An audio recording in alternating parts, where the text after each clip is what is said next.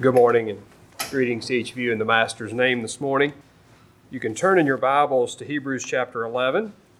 So I gave an introduction to separation in the last message that I preached here.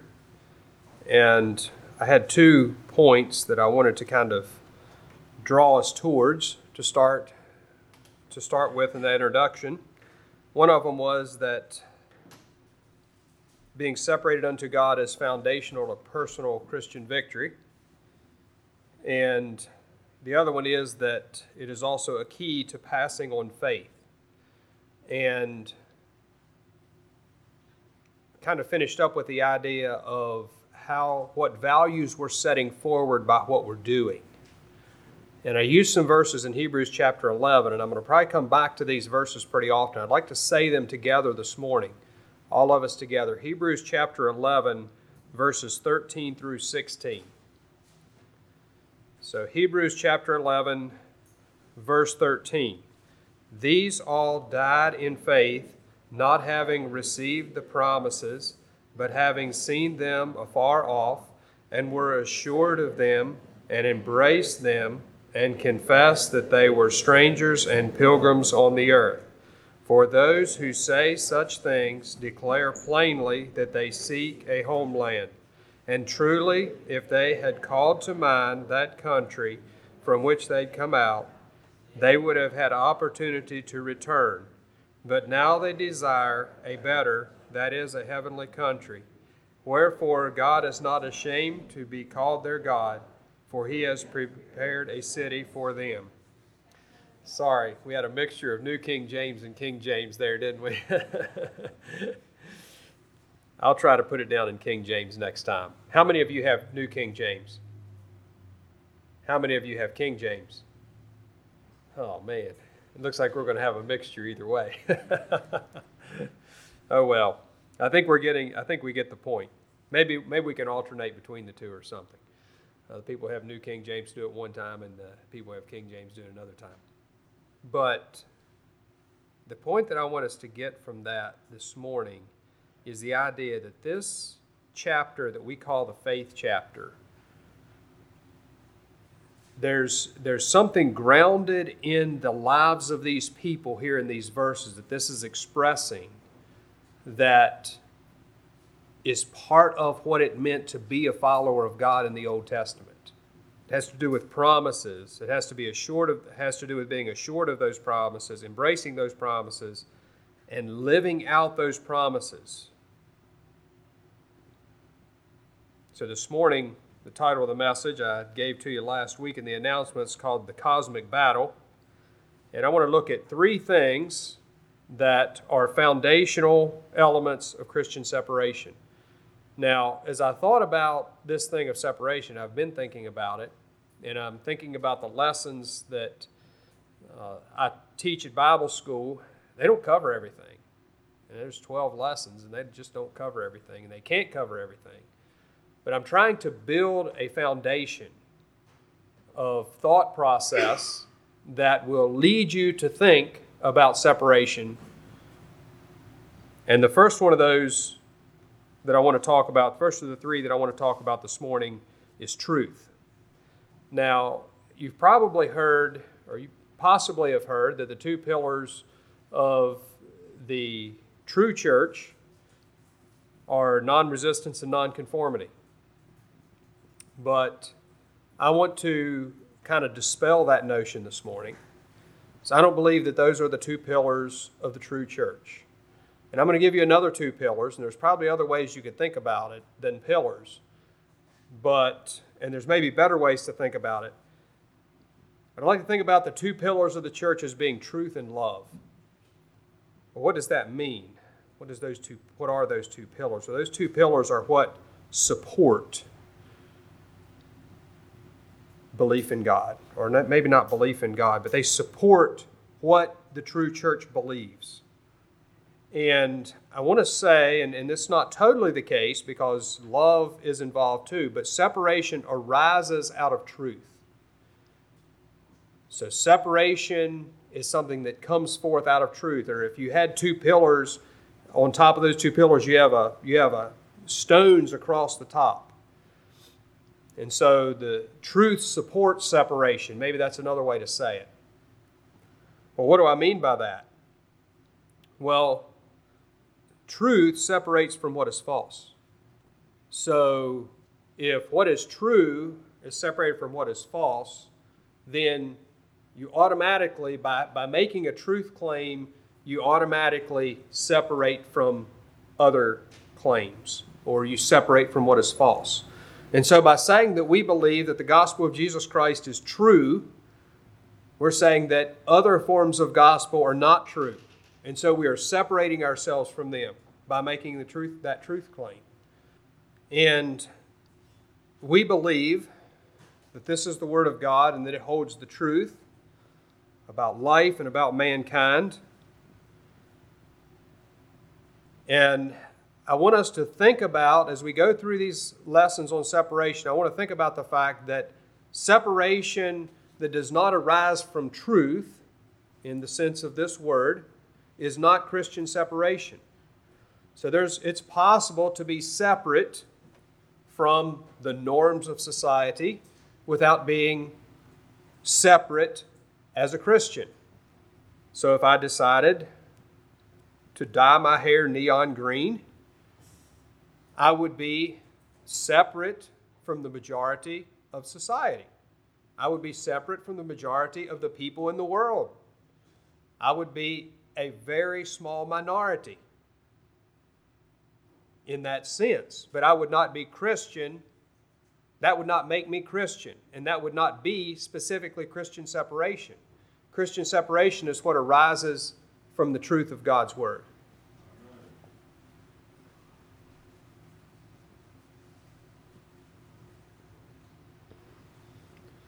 And so, as we think about separation, and, and my desire as we go through these lessons is to is to think about separation from a perspective of drawing from the truth. And as we draw from the truth, it generates a lifestyle, a manner of living and being that is separate from what the world is and what this book tells us that the world is. There's another way to think about it in relation to the truth and how it separates. So there's a uh, Ravi Zacharias tells the story about the time when he was in the Old Bailey courtroom in England, and he went in. He had took his family into the courtroom to observe the court proceedings and just to see the court, kind of a historic thing that he and his family were wanting to, to see this courtroom. But while they were there, there was a there was a case that was happening there in the courtroom, and it had to do with with a man who uh, had abu- was accused of having abused some children and two two children, and so the as they were there, the um, prosecutors were laying out their case, and so they laid out their case about what happened, and then they were kind of captivated by the story, and they were there listening to what was happening to the proceedings and and then the defense took the stand. And the defense made their case. And when both sides had laid out their cases, he said, We had no idea what the truth was. And he says, We walked out of that courtroom, we had no idea what the truth was. But God knew what the truth was. And so the difference that the jury decided, whatever the jury decided, would either mean prison or freedom for that man. But what about the truth of God's Word. Jesus said,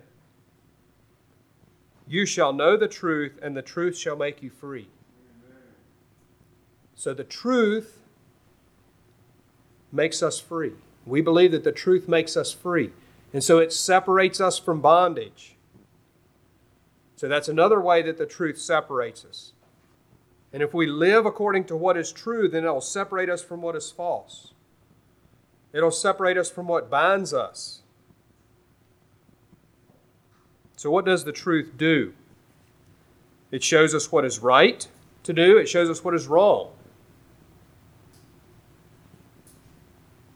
The things that we should not do. The truth also gives definition to our existence. So uh, I thought when I wrote that down, I thought, well, what do I mean by that? Well, if you go to the dictionary for a, for a definition of a word, you want to find out what the word means. We as human beings are very interested in the reason why we are here. That's our existence. The truth gives us definition to why we're here. It tells us why we are here. This book tells us why we are here. And so it separates us from reasoning about why we are here that's not true. It shows us why things happen the way they do, or why things turn out like they do. And it guides us so that we can act properly in the world to get proper results. So if you if you do the right thing, you get the right result, right? The law of sowing and reaping. Whatever you sow, you're going to reap. The truth shows us how to live properly in the world. And we can see this in the lives of people who don't live according to the truth. But when you don't live according to the truth, it brings chaos into your life. And so there's another place it frees us, another thing it frees us from. It doesn't just free us from, from bondage in the sense of sin, but it also frees us from chaos. It orders our lives. So it gives us direction, a way to live. For a text, I'm going to use John chapter 17, verses 15 through 17. We'll spend just a little bit of time there. I do not pray that you should take them out of the world, but that you should keep them from the evil one. They are not of the world, just as I am not of the world. Sanctify them by your truth. Your word is truth. So I want to, first of all, pull out the word sanctify. The word sanctify means to make holy, which means to make pure but it means more than that. It also means to separate from. Jesus lived without sin. So was Jesus ever sanctified? Yes. Jesus said that the Father sanctified me and sent me into the world. The Father set Jesus apart for a purpose. So, sanctification means to make holy, but it also means to make pure, but it also means to set apart. So there's a separation that happens. And he's saying here, sanctify them by your truth. So the truth will set us apart. It will, it will purify us, but it will also set us apart. And it will set us apart for a purpose, just like Jesus was set apart for a purpose. We also are set apart for a purpose according to the truth. So the truth is going to be an active force in the life of the believer that will produce separation. Notice in verse 15, it says, I do not pray you should take them out of the world, but that you should keep them from the evil one. I thought that was interesting. That was in our, these verses were in our Sunday school lesson last week. And when I thought about the believer in the world, I thought about these verses. So it says, I don't, I pray not that you should take them out of the world, but that you keep them from the evil. So it's not a physical removal. Jesus wasn't asking, Jesus wasn't saying that this sanctification would be a physical removal. It would be physically separated from the world, but rather that we would be kept from the evil of the world. So if you are a follower of Jesus, these verses make it very clear that you're going to be separate from the world. And that separation is going to be grounded in the truth. So I want to think about it in one more, one more way as well, and that's this. So, this idea of separation is sometimes considered from kind of a negative perspective because it makes us different. And we don't particularly want to be different from those around us. But I'd like for you to consider that we will have to embrace the idea of separation if we really want to have the benefits of being a follower of Jesus. And what do I mean by embrace? Well, what I mean by that is that it's going to have to affect our attitudes and desires. So we won't be able to just say, because Jesus says I need to be separate, I have to be separate. But rather, we'll say, because of the benefits of what it means to follow Jesus, because of what he has done for me, I want to be separate. So my attitudes and desires will be actually toward separation. I just wanted to, to bring out that aspect because I think we need to have that kind of an understanding of what it means to follow Jesus. Not just this thing of, I have to obey God, but rather, I want to obey God. The second thing I want to look at this morning is the two kingdoms. Jesus said, and the, wait a minute, I was getting ready to say that just in those verses I read about the kingdoms, but I but they're not they're not in those verses in John 17. Jesus said, "My kingdom is not of this world." So he said that his kingdom is separate from the kingdom of this world. And those two spiritual kingdoms are clear throughout Scripture. So I brought up this idea from Hebrews chapter 11 that those verses that we read speak to the context of the Old Testament, the context of life in the Old Testament. And those people made it clear that they were looking for another country. And that other country wasn't Canaan, that other country was a city that God was building for them. It was based on the promises of God. And yes, Canaan became part of that to the Old Testament believers. But the essence of the kingdom they were looking for was a kingdom of promise that God had, that God had laid out to them. And so that, that context is in the scripture in the Old Testament. So Jesus came, and one of the first, th- the first thing that he said in his ministry was, Repent, for the kingdom of heaven is at hand. Jesus, other than the words Father and Son, the focus on the kingdom is the emphasis of Jesus' teaching. Like I think Jesus says kingdom. Now I don't know about I and me and and some of those words, but we're talking about words that Jesus used. The word kingdom, other than Father and Son, is the word that he used the most in the Gospels. So I talk about the kingdom of God. I'm referring to both in the scripture what is meant by the said in the kingdom of God and the kingdom of heaven. I found this interesting. The kingdom of heaven is only used in the book of Matthew. It's not used anywhere else in the Bible. Kingdom of heaven is only used in the book of Matthew. Kingdom of God is used primarily in the Gospels. It comes up very few times in the epistles and later on in the Scripture. It's primarily a term that Jesus used. But it was the focus of his teaching. And there's different aspects to those kingdoms, to that, to that idea of kingdom. One aspect of that idea of kingdom is something that we are entering into, but it's also the idea of something that's entering into us.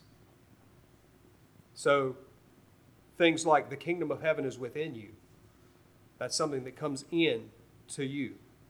But there's also the idea of entering the kingdom of heaven. Jesus was more concerned about getting heaven to us than about getting us to heaven. Jesus wants us to experience heaven, the kingdom of heaven. Therefore, take no thought, saying, What shall ye eat, or what shall ye drink, or wherewithal shall ye be clothed? For after all these things do the Gentiles seek. For your heavenly Father knoweth that ye have need of all these things.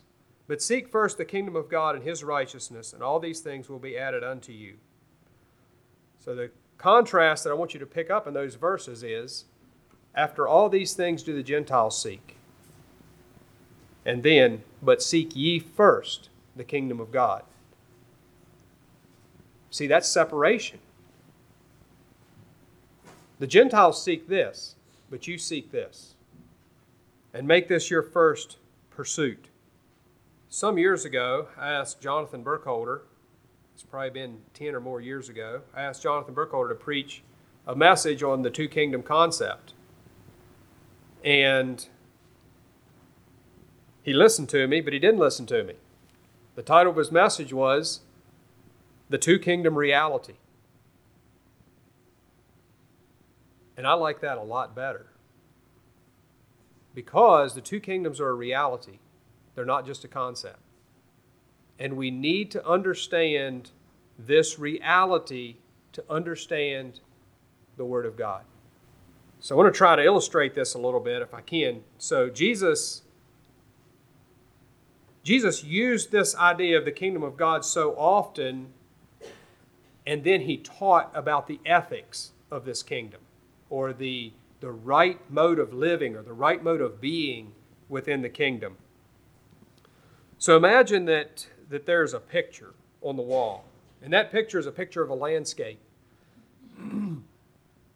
I looked around the house a little bit. We must not like landscape pictures very good because I couldn't find any to bring along.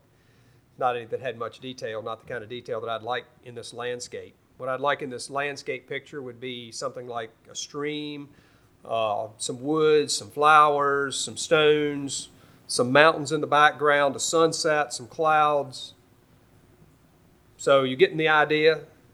A picture like that, a picture with all those different, maybe some wildlife, So the kingdom of God is the picture, it's the big picture. The ethics that Jesus taught are the things in the picture, the images in the picture. And it's the body of things in the picture that make up the whole of the picture. So, what Jesus taught was teaching was not particularly a mode of ethics. What he was teaching was the kingdom of God as a whole picture. And these are the ethics, these are the body of things that make up the picture of the kingdom of God.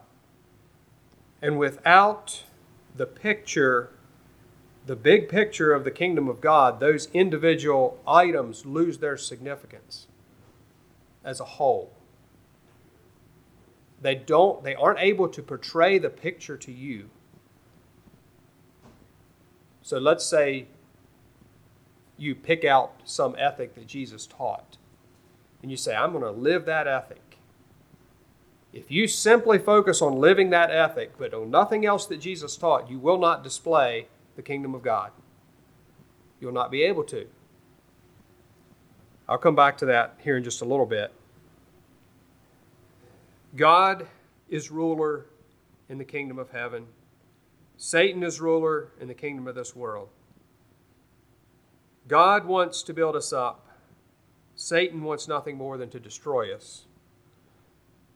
God is fighting for our good. Satan is fighting for our destruction. It was spiritual power that brought this world into existence. And it rules over the physical world. So we're talking about the two kingdom reality. We're talking about the fact that there are two spiritual kingdoms that are at work in the universe and they rule over the physical.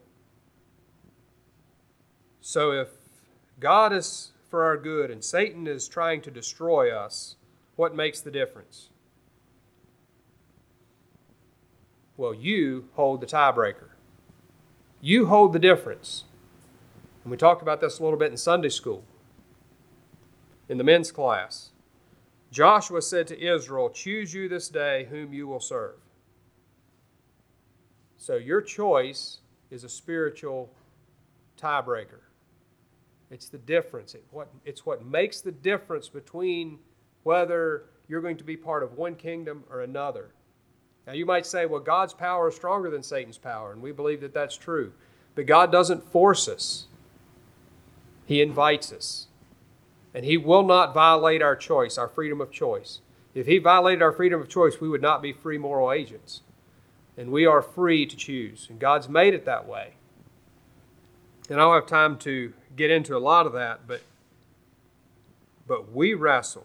For we wrestle not against flesh and blood, but against principalities, against powers, against the rulers of darkness of this world, against spiritual wickedness in high places. And so, in this conflict for our souls, choice is a spiritual power that we have been given to engage in this battle. So if choice is spiritual and you have it, it's within you, then it rules over your physical being. What do you do that you don't choose to do? What you do, you choose to do, right? So choice is within you and it's controlling what you do. It's controlling your physical being. So I want you to remember that idea as we go on from here because we're going to eventually we're going to move into very practical aspects of this idea of separation. And, and nested in our actions is a decision to take those actions. And it is a spiritual thing interacting with our physical bodies. And so the things that we do in relation to separation from, in relation to following the truth, I should probably say it that way. The things that we do in relation to following the truth are conscious, or not consciously, but they are engaged with our will, sometimes consciously, sometimes unconsciously. They're engaged with our inner being and they're, they're spiritual in nature. And they're affecting us spiritually.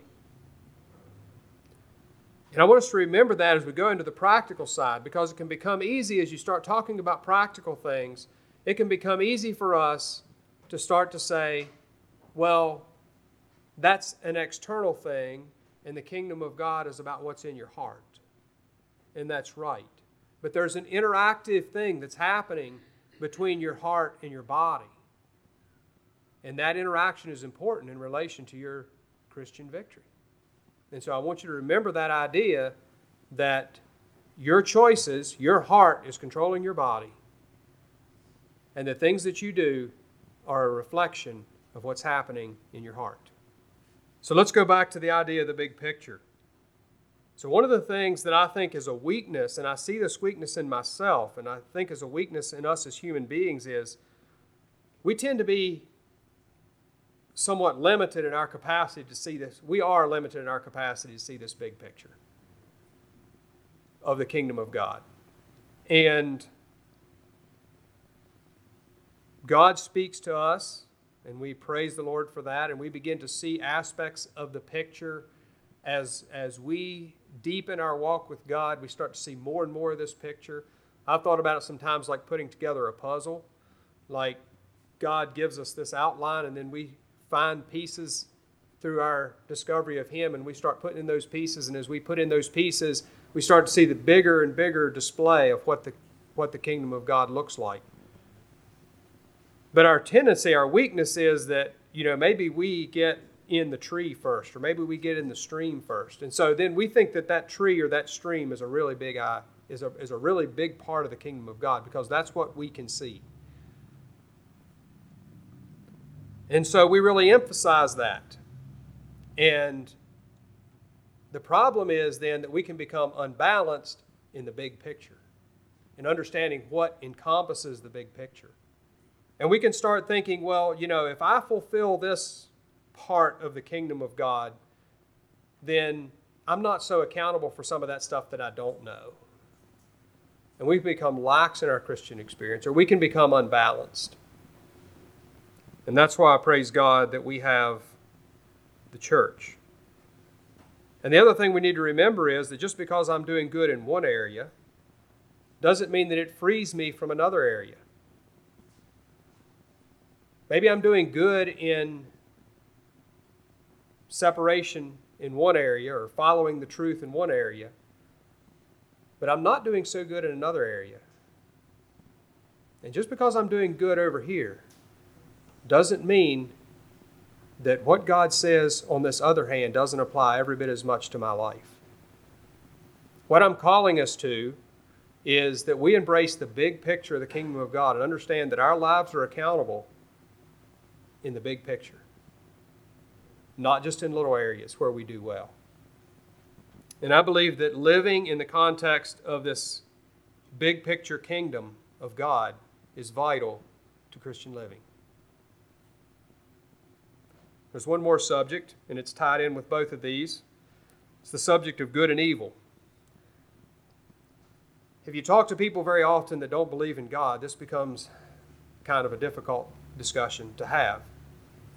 And one of the first things you need to establish is what is good. And if you don't have some reference point for what good is, well, everybody has a reference point for what they believe good is. If you don't believe in God, usually the reference point is yourself. Or some people say it's the group of people that make up the society. Well, if that's true, then in Nazi Germany, the society agreed that Jews were evil. Does that make it true? Does that make it good? Well, of course, people say, no, that doesn't make it good. Well, then, what is the truth about what is good? There's another way to think about it, and it's this Do you wish that the world was good? Yes or no? Now, there, should, there could be some reasons why you would say no.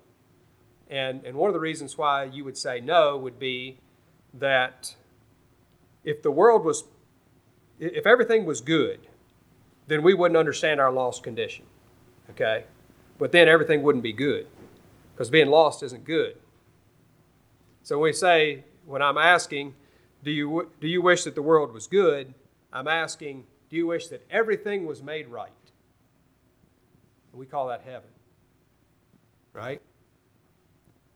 Well, God created the world to be good. In fact, He created it to be very good. And it was sin that marred that goodness. So, evil is two things. It's an interesting study for you. If you want to know what sin is, go through the New Testament, and there's like five different things listed in the New Testament that are sin. It's a pretty interesting study if you want to do it sometime. But sin is the absence or omission of good. James 4 16 and 17. And it's the violation of good, 1 John 3 4. I'm not going to look up those references, they're both fairly familiar. So, evil is the absence of good and the violation of good. So, it's leaving out the good, but it's also doing the opposite of the good or the alternative of good what you deem to be the alternative of good. And the problem is that it's destructive to goodness. So if you go back to this idea of the big picture and all the, the trees and flowers and everything in it, if you just could just like rip out one aspect of the picture, you would take away what the picture is. If you blocked part of the picture off so that it couldn't be seen, it would take away from what the picture is. That's what sin does to what is good. So, how can we know what is good and how can we move in that direction? Well, I got my notes backwards, what they ought to be, thinking about it here as I'm, as I'm saying it. So, I'll give you the second one first. How can we move in that direction? By acting according to what is true. So, by living out the truth, we can move towards what is good and we can bring about restoration to what God created to be good by moving toward the truth. So, as a believer, when you live out what is true, you're bringing restoration to the kingdom of God. You're bringing restoration to the picture that God created in Eden. We're not there yet. Let's keep going. In other words, we haven't fully demonstrated it. We have more to demonstrate. So, how can we know what is good? So, who sees the whole picture? God, and only God. Only He knows what is truly good because He sees the whole. So, in this battle, in this cosmic battle between these two spiritual realms that are ruling over the physical world and, and operating in the physical world, what are you living according to? Are you living according to the truth? And part of our discussion, I really appreciated what the brothers brought out in Sunday school class. Part of our discussion was about what can we do when we're dead? And the response was we can say yes to God from our dead, lost condition. But it came out that that means more than acceptance, it means surrender and actually then living out what God directs. But I say to you, love your enemies. That's not easy, is it? But that's the way that God says, I will restore. That's part of it. That's one part of the picture. Love your enemies. And that's what Jesus is communicating in his message to us the human ideal. That's what he's communicating. and he's saying, Follow me. But the battle has to be won. It must be won. It has to be won on the spiritual level. It has to be won through your choice. Walking with God is how we win that battle. We must walk with God day by day. We must walk with God as He helps us to put those puzzle pieces in place to complete that picture. Being a separate people